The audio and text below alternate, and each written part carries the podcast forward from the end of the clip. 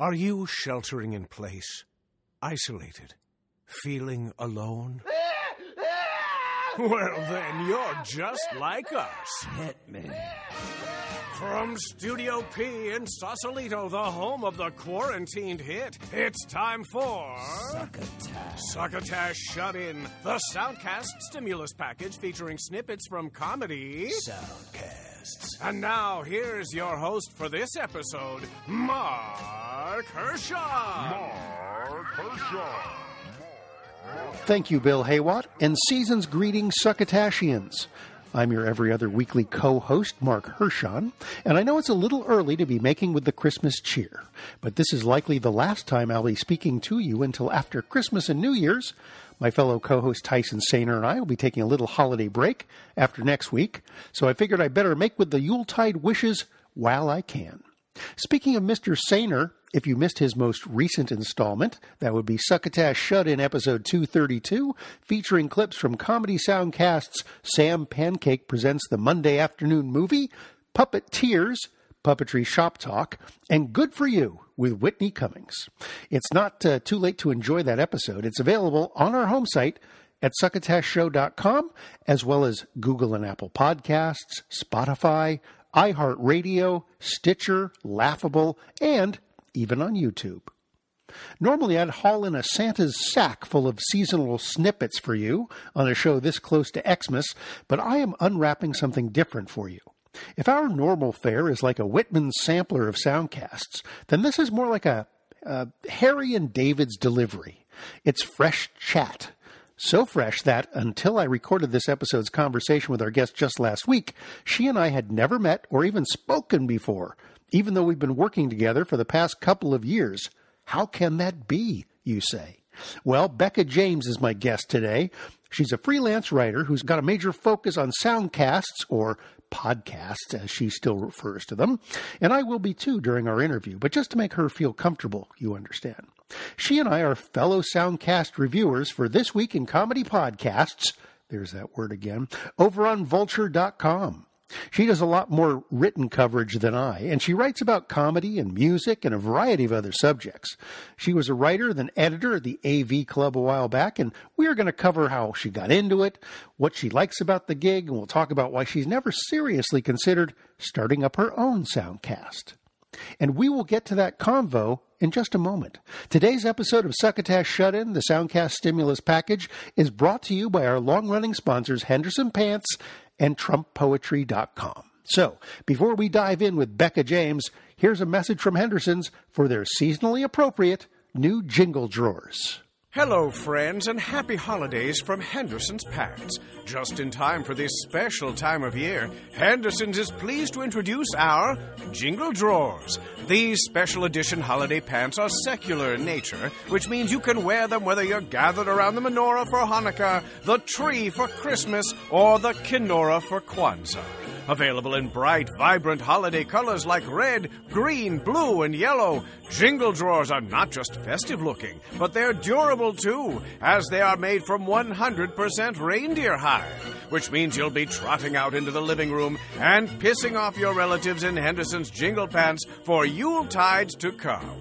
Jingle drawers also come festooned with eight large pockets, in addition to the expected four that come standard on most trousers. So as you visit the homes and holiday parties of family and friends, feel free to fill those pockets up, not just with gifts that they give you, but helpings of food from the table to snack on later when you're alone, sobbing by yourself in the darkness. Don't worry about getting too depressed, though, because it's hard to be glum when you're wearing your Henderson's jingle drawers. How could it not be? They're covered in handcrafted jingle bells, which peal with that joyous holiday sound with every step you take. Not only that, when you do receive those holiday party invitations, whether it's in someone's home or your office Christmas party, you can finally say with confidence, I'll be there with bells on. Originally designed for elves at the North Pole, street corner Santas, and the ghost of Christmas yet to come, Henderson's jingle drawers are available wherever Black Friday, Cyber Monday, and the day after Christmas sales happen. That's Henderson's, makers of fine kilts and lederhosen since 1897. And now let's get back to Succotash. I'd like to welcome Becca James to Succotash Shut In, one of my fellow reviewers for This Week in Comedy podcasts on vulture.com. And this is a, a, a landmark moment because this is the first time we've ever laid eyes on each other. this is true. Oh, welcome to Succotash. Uh, Hi. Thanks for having me. It's a pleasure. Uh, I think we've been working on this column together for, has it been three or four years at this point? Maybe longer? Is that possible? You know, it's funny. I thought it was just coming up on two years, but Is maybe it- I'm wrong. Is it just two years? Uh, maybe it is. I don't. I've been working on it a long time. Okay. Um, I was hired by Jesse David Fox, Oh, who gosh. is, uh, still is at Vulture, but he was the editor at uh, splitsider.com, which is where this column started.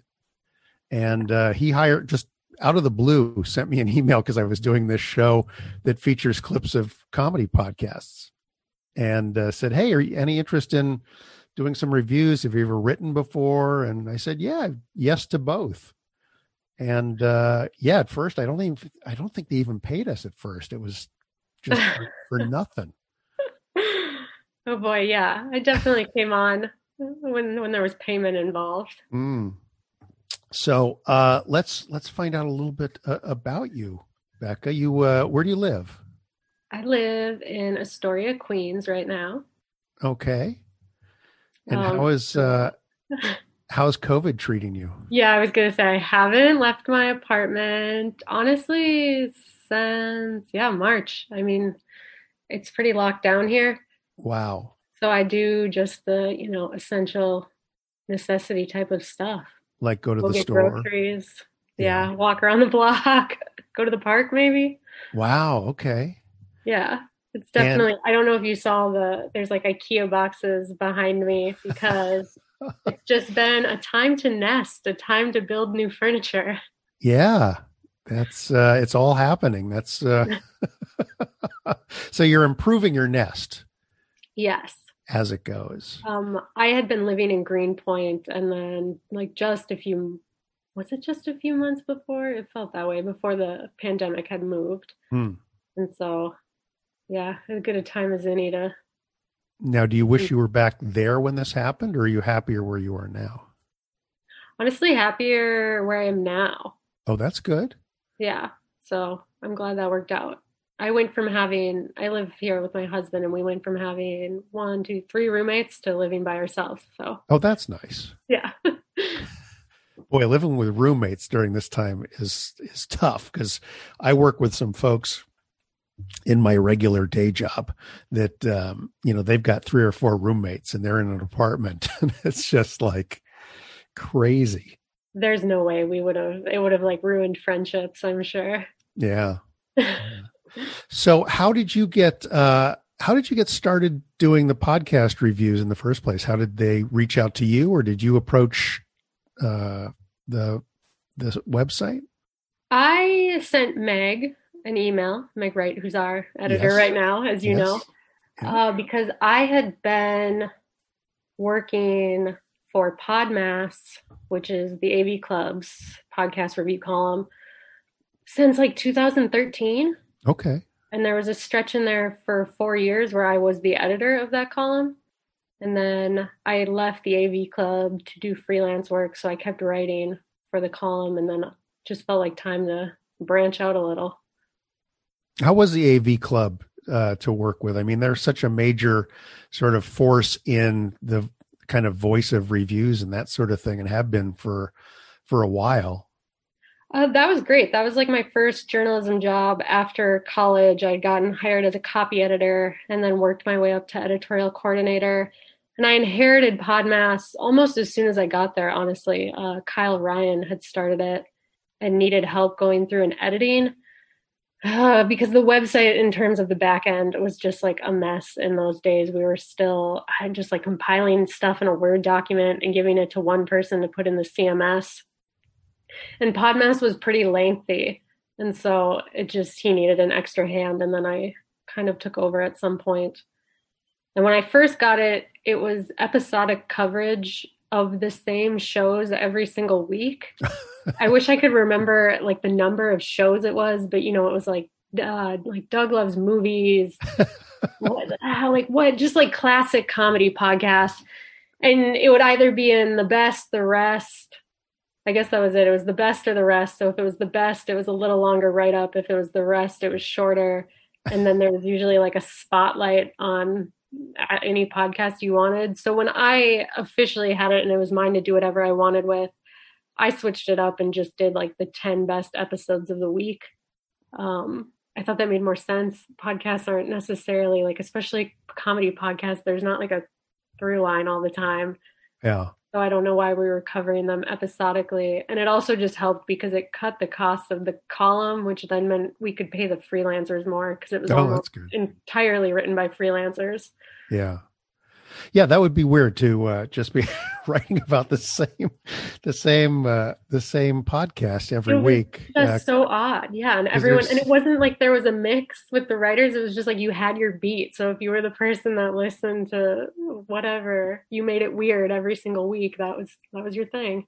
That's funny. I when I started uh, Succotash, um, I the very first episode I did, I they were all kind of friends of mine because I've been in comedy for a long time, and so I, I, you know I emailed them and said, hey, I'm going to do this clip show, and is it okay? And they, everyone said yes, and they said it, it was like like why would I even object to you playing clips of my show to publicize it?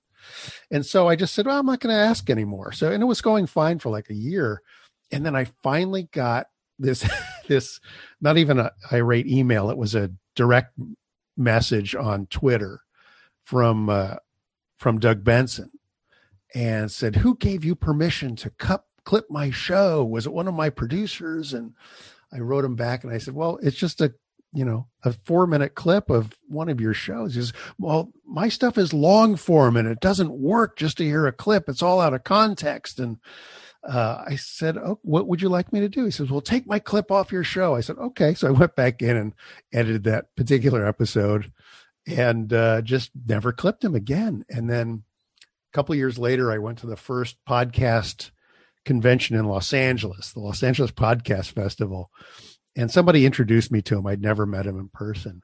They go, "Oh, you do that Succotash show?" I said, "Yeah, yeah, yeah. Why don't you ever have me on that show?" so I told him the story. He goes, Oh, I didn't realize, man. Yeah, no, you can clip it. It's okay. It's cool. But that's the only time anybody ever complained about it. It was just like, Um, but even doing, funny because the only person who ever sent me Twitter DMs when I was writing or editing Podmass was Doug Benson, and they Oh, were never, never friendly messages. isn't that funny? Wow. Or And, uh, irritating. It was the same thing for for me doing this show because people would. Uh, I made a lot of friends doing this show because I would feature fairly obscure podcasts at the time. I mean, I started doing this in 2011, and uh, there were just small shows, and some of them have, you know, many of them have gone by the wayside. But they would start going, "Well, hey, when are you going to play a clip from my show again?" I said, "Do you realize even at this stage of the game?" I said, "You know how big podcasting is in terms of the number of shows." Says, "I don't know that I'll ever get." back around to clipping your show because you know the point of my show is to like let people know what's out there Right. and That i do kind of with Podmass too. The like reinvention of it was there's so many podcasts. Why would we just cover the same whatever like ten every week? yeah no it's crazy um so when you were going to journalism uh, or taking journalism where, where were you going to school I went to school at uh, Columbia College Chicago, okay so that's kind of the AV Club connection there. Both based in Chicago. and was at the time was reviewing podcasts something that you were sort of aiming at as a journalistic ideal Oh my gosh, not at all. It's so funny to think about. Even when I started working on Podmass, I wasn't I was listening to uh, Kevin Smith and Scott Mosier's Smodcast and then like Sound Opinions, which is more like a it's a public radio show that's like whatever branched into podcasting, I guess, because of the format. But that was really it. wow okay and so, So how did how did you find this opportunity Uh, just being at the AV club, they needed someone to do it, and I oh guess okay yeah, That was really it. They had asked. I was editing it, and it just made sense. I don't, I don't know. It'd feel like really weird to edit that column and have no knowledge of any of the shows. So I just dove in. Okay. And uh, let me ask you this during the pandemic, by the way, because I've I've got sort of apocryphal information about about how podcasts are doing because they just keep piling them in. We just keep getting more and more every week. But ha- uh, other than having to listen to them to review, are you listening to podcasts more now or less now? Before the pandemic set in. Probably less. It just recently amped up again, but I would say I was a big like commuter listener. And so when that went away, it's not as I guess normal for me to just like throw them on at home in the same way. it's not like the old picture of the people in the 30s sitting around the radio with the family. Yeah, I don't I haven't done that as much. So pro- maybe a little less. Yeah, because back in April there was a there was a figure I saw, and I can't remember where I'd seen this, but it was something like a drop in like eight percent at the time in podcast listenership, and I haven't seen anything since. I'd just be curious to see because there are you know the commuters, the people exercising in gyms, um, all of that, even sitting in an office where you're trying to drown out office workers around you listening to it, right? So you are at home, you're with family members or what have you. And so the idea of putting in earbuds seems a little weird, right? I mean, as much as you would do it in the office. Yeah, I definitely agree. I think, I mean, when I used to sit in an office back in the day, I had headphones on for the entire eight hours if there wasn't like a meeting, whereas I do not do that at home. Yeah. So the idea that um, listenership is ramping up, well, it, it, it seems odd to me. And like I said, at the same time, we're seeing just this massive influx of new podcasts. It seems like every week somebody new has stuff coming out and there's new networks popping up and networks are being absorbed by bigger networks. Yeah, for a lot of money too. Yeah, it's crazy. um, I think with me it was just a cycle. I fell off and then it's like you miss it and you realize you're not going to be on the train again anytime soon. So I have put some podcasts on at home more often. Um, that and I watched The Crown for the first time. Are you a Crown fan? Yep, yep. Watch The Crown. Just uh, finished the last, most recent season. So I, I didn't watch season one, two, or three. Just dived right in on season four. I was largely unfamiliar with like anything going on. Um, it wrecked me. I wasn't. It's such a sad. Everything is so sad. But then, speaking of podcasts, the "You're Wrong About" has like four really good Princess Hmm. Diana episodes. So I had those on. Oh, okay. Yeah, it's an interesting. Uh, I think that's an interesting thing people have found is there's interesting sort of companion shows. Uh, to uh, I'm a bit of a fan of uh, Office Ladies. Oh yeah. uh, you know, from uh, from The Office, and they do a great job of sort of you know going through each episode and having guests on who are in the shows or writers on the shows or the director from the show. Um, and now it's become very common. Of course, there's all sorts of TV shows that now have these companion pieces, and it's all because of the pandemic. People are going back and they're going, "Oh, I can watch The Office now. I've never sat down and watched all of them." Right. uh, or they were too young when it was out. Uh, Scrubs is doing the same thing. You know, they've they've got this companion piece, which is just really interesting. Uh, so that's a whole another flavor of podcast that's actually sprung up since before I or since I started doing mine. They never existed. There was no companion piece. I think the first one that I remember with any real regularity was um, it was the X Files files. Oh yeah. I was gonna Uh, say that. And I don't know how early Gilmore Guys came out, but Gilmore Guys Mm. was a big one for me. Yeah, yeah, that was that was one that was an early one as well. Um, but that's interesting. Uh, where did you grow up? Did you grow up in Chicago or New York? I grew up in northwestern Wisconsin. I Oh, no kidding. Okay. If you can hear my accent or not, but in a small town called Lake Nebagamon. Um, Okay. What can I tell you about Lake Nebagamon? Andy Cohen of Bravo and Real Housewives franchise fame once went to summer camp there. That's Wow. like all I got. That's the claim to fame. Yes, they have a boys' camp on the lake. Um, Oh, okay. He has gone there. Okay. So it's, uh, and Wisconsin is close to Chicago. So was that just sort of the natural migration? Um, I'm I'm way at the tip top, so I'm like right at the border of Duluth, Minnesota, and Superior, Wisconsin. So I'm not I'm like what eight nine hour drive to Chicago. Oh, okay. Um, I ended up there because my first year of college, I went to the University of Minnesota Duluth, which is like 45 minutes away from my home. And I thought, I'll do generals. Like, what? It's freshman year. I'll be close to home. That'll be fine. And I kept telling myself I would not go into journalism because there's no money in journalism. so I was like weirdly enrolled in the business school. But again, that didn't matter. I was taking general courses and I don't know if I lasted even like a week before I was writing for the school paper. and then I was just like, I need to transfer somewhere. This is uh, bananas. And so then, yeah, I just like it's so odd to think. I really don't have a clear memory of how Columbia College landed on my radar. Hmm. And I had only ever been to Chicago once in my life. Oh, really? prior to. Yeah, but I was just like, this seems like a great idea. And I went to an open house and I thought, oh, yeah, this is a perfect idea. And then I applied and ended up going. So parents in support of the non money making journalism idea? I guess, yeah. Um, I'm the first one in my family to go to college. So I think it was just kind of like, you're getting a degree. Good for you. Best of luck. And what is it about journalism that, that that has sort of magnetically drawn you to it?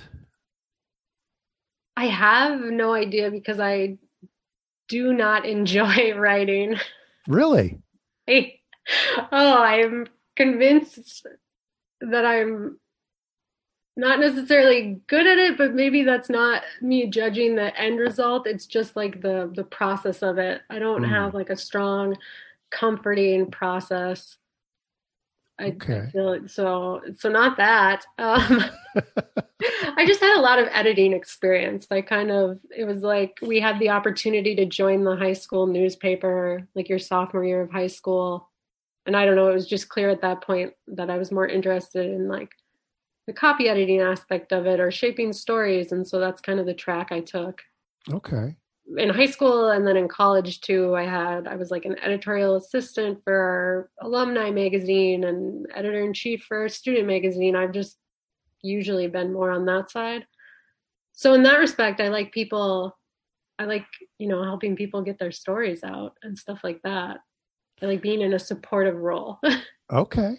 Um, are there any sort of journalistic icons that you've sort of found uh, as you've been making your way through, like when you first started, or things that sort of inspired you in terms of you know people that were doing either reporting work or editing work or anything like that? I just I chuckled because they're so I should like explain how isolated my hometown is a little more or something. I mean, when I say it's small, it's small.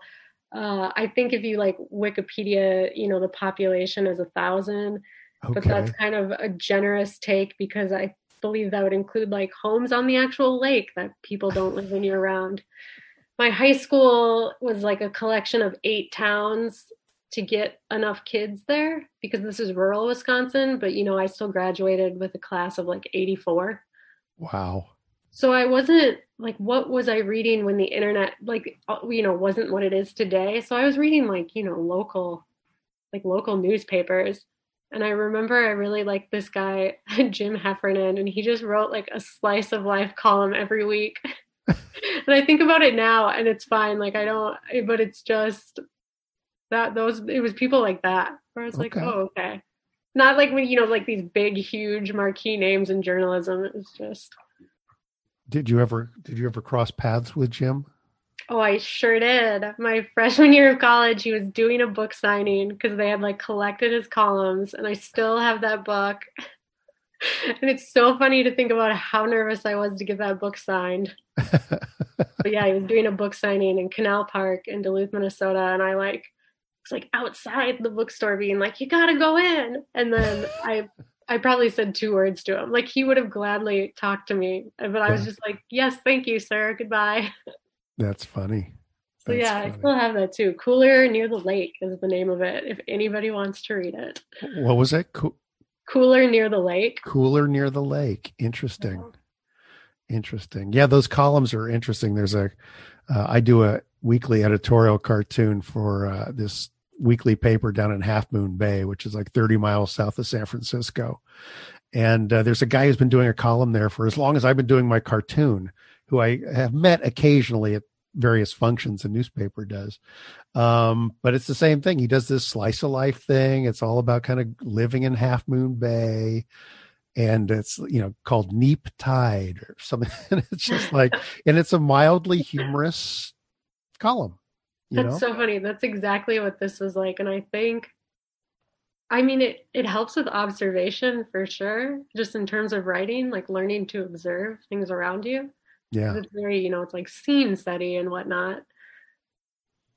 But What? Um, let's uh, kind of jump back into podcasting for a second. Um, in terms of what sort of trends have you seen in terms of what sort of shows are like back when you first started having a consciousness of of the medium and where they are now?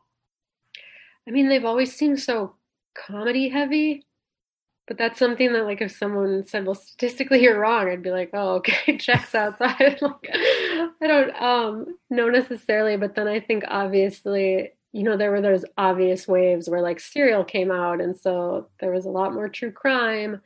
I've seen a lot more narrative podcasts, kind of. I don't necessarily this term that's been thrown around, but insequential quest ones, where it's just kind of like here's a mystery of sorts, and like we'll we'll work on this.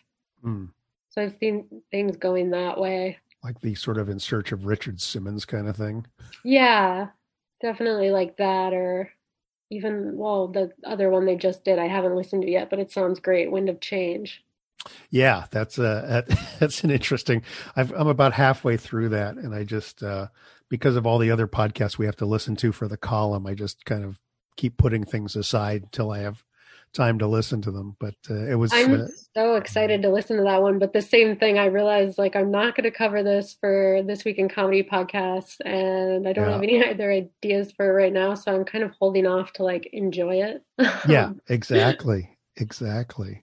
Um, comedy wise, it's interesting because um, you know I did this pilot for a narrative comedy narrative podcast, and um, had almost got it set up at um, where was it? It was uh, uh, gosh, I can't remember the company now. One of the places in L.A. and I met with the CEO, and he was all excited, and then uh, you know I had a I have an actual showbiz lawyer, uh, and she did. They sent a contract through to. Do, they were going to produce the show. I mean, they were going to develop it. I didn't have to put any money into it or anything once I'd done the pilot.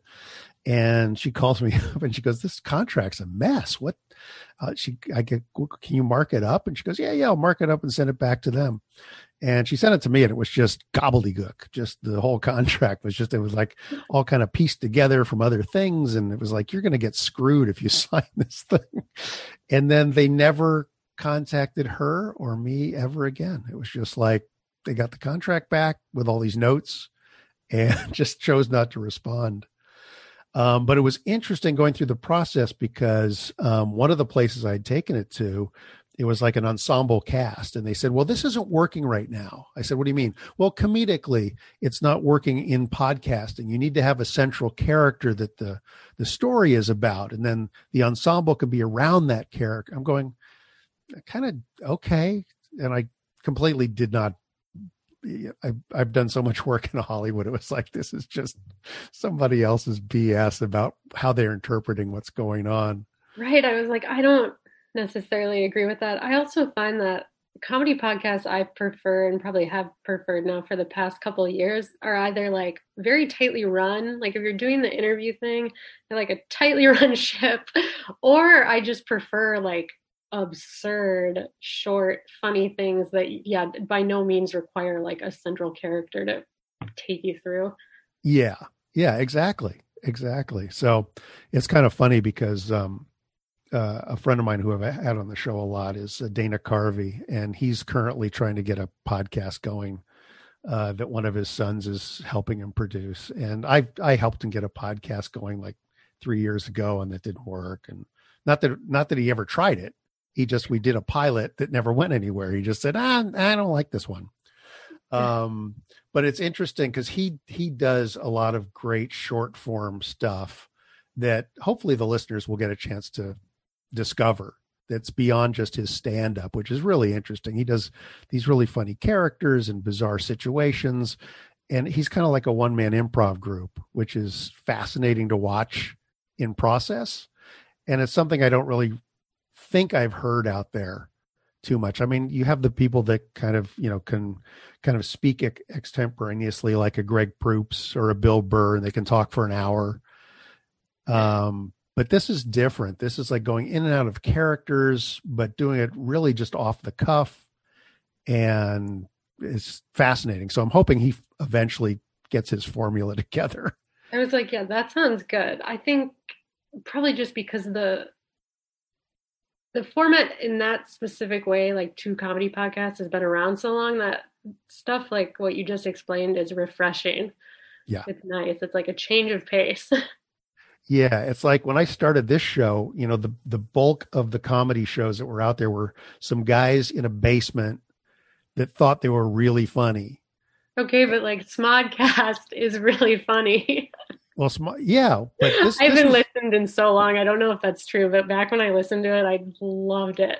yeah, and which was great. But these were guys that would listen to Smodcast and then want to do their own version of it, and it was you know three guys in Indiana in a basement and there'd be like four episodes and then you never heard from the, the show again uh, and that was early podcast that was like the second wave of pa- podcasting really because i mean ricky gervais and some of these other people started them in like 2005 or 6 yeah.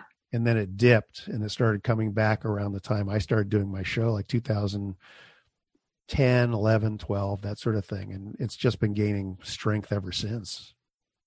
It was funny. I don't know if you saw the article that I wrote for Vulture because I can't remember when it came out, but that was just like a humorous timeline of kind of not necessarily even podcasts, but headlines about podcasts. Oh, I did see that. I yeah, and it just I just remembered it because uh, Ricky was one of the possible pod fathers. It was like every other week or month or whatever for like 10 years. It was like so and so is the pod father. Oh yeah, I've I've gotten that title from uh, some, oh, of, so some of my more faithful uh, low level podcasters. um, but it, I mean, it is fascinating. And I mean, have you ever dabbled with the idea of doing your own podcast?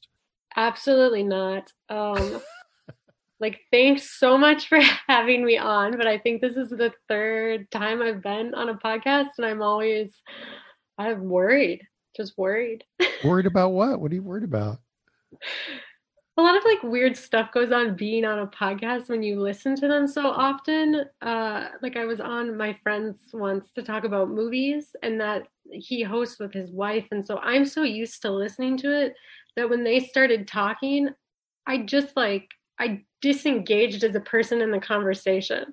So I wasn't responding unless I was being asked direct questions because I was just like, your brain just gets in that mode of, oh, I'm listening to this podcast. Oh, that's funny. So I guess being like a, a not not the best guest is what I worry about.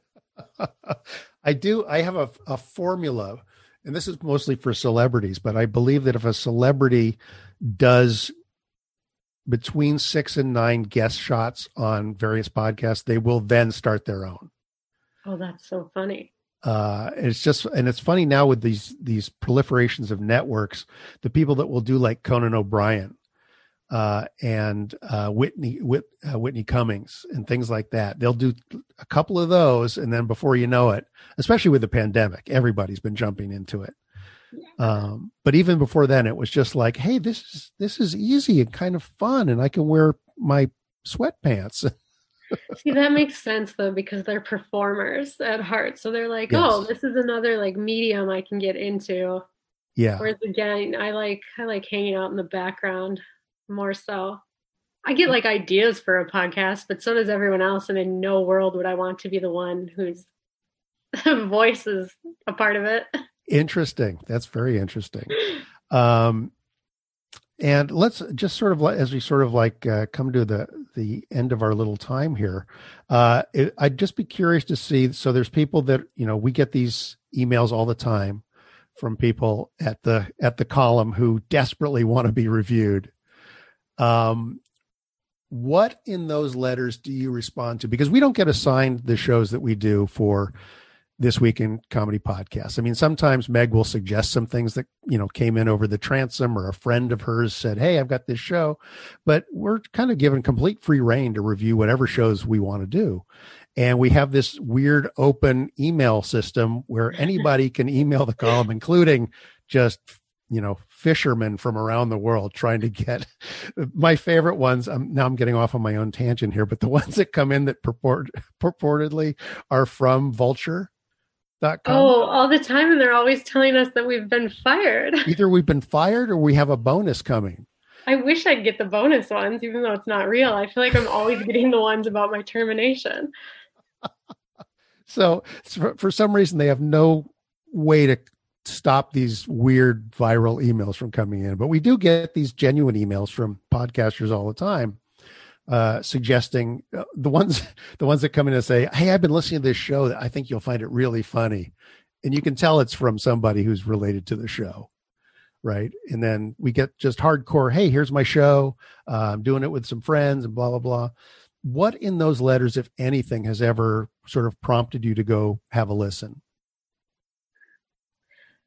Gosh, this is one of those things where it might be easier to talk about what doesn't. Mm. Um, I know you're aware of the, the like how do you even explain this? But you know when we get like 10 people that are all they think casually recommending the same podcast like they're really conversational and they're just like hey if you haven't listened to so and so give it a shot. But it's clearly like an orchestrated yeah because they all come they all come in within three days of each other and there's like 15 of them. that's just wild to me.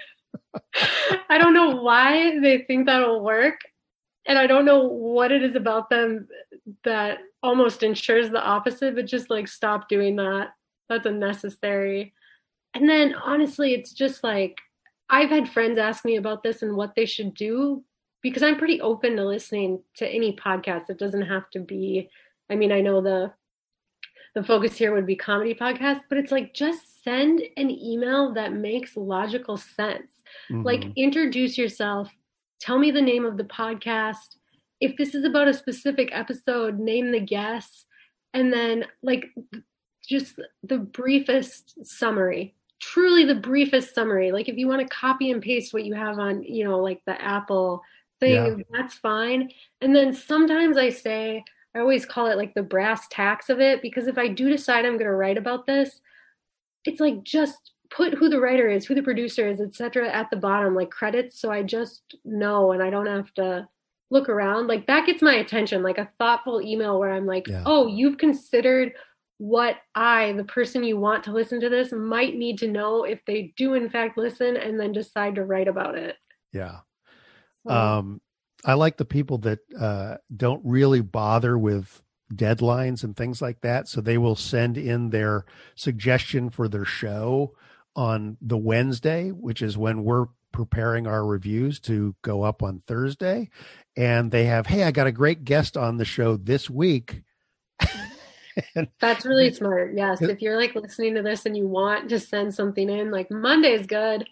Yeah, and I've I've actually some of the people that I've I, have i have actually written some of those people back because either I'm familiar with their show or I know somebody who's involved in the production or something, and I'll say, hey, you know what, this is uh, great, but you got to keep in mind, you know, you got to send it in by Monday and don't send us something every week you know? Make it special. Make it you've got somebody on the show that's really cool like somebody we've heard of or they've done something interesting but if you start peppering us every week we will just completely nobody will pay attention to your email coming in right i also think it's fine yeah like send that one email and be like more good stuff is coming feel free to subscribe because i do i try to just subscribe to them so then i can keep an eye on it Cause yeah, that's like that's a tough turnaround. Honestly, even sometimes if I get those on a Monday, it's just like I don't know if this is happening for me this week. I've already like done my yeah. done my searching. Yeah, because um, I'll oftentimes have listened to the episode that I'm going to review by the weekend. Right. And so by then it's like, well, I kind of like the episode that I'm doing. Uh, so I, I got to really like your episode if I'm going to bump this one in my my mind space. Very true. Uh, well, I don't want to hold you. I don't want to keep you. I know you're three hours ahead of me, and it's evening there. Uh, but I'm so glad we got a chance to actually talk. And this was really nice. Yeah, and you know, I don't know if you, huge party episode with everyone who writes for the column. I would love to. I mean, I've actually sent a couple of emails to the group because we have this weird sort of group emaily thing that goes on when we're talking about who's doing what episode. And I've suggested that we like get together for some kind of online meeting or something. Nobody's ever paid attention to it. I've, well, that's so funny because if I have been doing this for two years, that means did I read that email and I was just like, whoop. Maybe. I mean, you know, we, we get used to the things we're supposed to be paying attention to, and other stuff kind of slips through the cracks. Um, but it would be great to, you know, get a get a meeting of the minds together because uh, like right now we're you know we're all working on the the year end thing yeah. and it's all been handled through email and google docs and which is fine i mean it's the way everybody works today but it would be kind of cool to actually be able to see each other face to face and have a conversation about what we're interested in covering very true this is where i recommend to you and everybody listening the podcast bananas Ah, yes. The podcast brings me so much joy. I can't even say the name without laughing. uh, it's a strange news podcast. It's great. I am going to check it out. You've you've been a big proponent of it, and uh, I will have to check it out. Um, and uh, people, please check out Becca's reviews. They're uh, they're available at vulture.com. She doesn't. You do more than just uh, uh, this week in comedy podcasts. You've written a number of pieces. I have. What do I have coming out of interest? I just did a article that I think, well, yeah, it's December, early December, so it'll come out this month. It was interviews with podcast producers about the hardest episode they've ever had to produce. Oh, very cool. And that was really, really fun. I talked to about 13 people, and the stories are varied and all especially interesting. Excellent. Becca, thank you so much for the time. Yeah, thanks for having me. Nice to meet you and see you. And uh, let's uh, let's keep in contact, shall we? Sounds good. All right. Thanks. Bye. See ya. This episode of Succotash is sponsored in part by TrumPoetry.com, a chronological ode to a fake muse. Enjoy a rhyming spin on the news of the day every day, as well as over 500 archived daily verses thoroughly covering the White House, America, and the world with a sticky caramel coating that's impossible to remove. That's TRUMPoetry.com. Everything you need to know in rhyming couplets. TrumPoetry.com. Well, a big thank you to Becca James for dropping in and favoring us with that chat. You can catch her damn near every week along with me reviewing comedy soundcasts on vulture.com for the column This Week in Comedy Podcasts. She has a lot of other articles up at Vulture, so check those out. You should also follow her on Twitter at Wrecka Flames. That's W R E C K A F L A M E S a play on her name, Becca James. That's at Wrecka Flames, which you should do because she knows how to craft a clever tweet. Another big thank you to you, that's right, you, for stopping by, popping us in your ear holes, and enjoying the show. At least, I hope you enjoyed the show. If that is true, then why not keep those good feelings going all the way over to Apple Podcasts and give us a pile of stars and a tasty little review? Even a couple of lines will do quite nicely. Thank you. All right, I'm going to get out of here with a reminder that Tyson will be back here next week with Epi 234. Then we're off for a few weeks for the holidays until just after New Year's. I will return with Epi 235 on Tuesday, January 16th of 2021. Until then, I want to wish you and yours a wonderful holiday season with a reminder to stay safe, socially distance, wash your hands, and until you get that coronavirus vaccine in you, Stop touching people. And you don't have to touch them to give them the gift of cheer this year, which is to simply pass the succotash. You've been listening to Succotash Shut In, the Soundcast Stimulus Package, with your host, Mark Hershon. Brought to you by Henderson's Pants, TrumPoetry.com, and Imagine your company's name right here. Find us on the web at succotashshow.com, on iTunes, on Stitcher, on iHeartRadio, on YouTube, on SoundCloud, on the laughable app, and tattooed on your mother's rear end. You can hear us streaming and like us on Facebook. Follow us on Twitter at Succotash Show. Email us at marc at succotashshow.com. Or call into the Succotash Skype line at our toll call number 818-921-7212. You can also upload clips from your favorite comedy soundcast directly to us using our direct upload link at hightail.com slash you slash succotash. Production of Succotash is overseen by Joe Paulino through the auspices of Studio P. Sausalito, the home of the hit. Our hosts are Mark Hershon and Tyson Sainer. Our musical director is Scott Carvey. Our booth assistant is still Kenny Durgis. And until next time, I'm your loyal booth announcer, Bill Haywatt, reminding you to please wash your hands and pass the Succotash. Goodbye.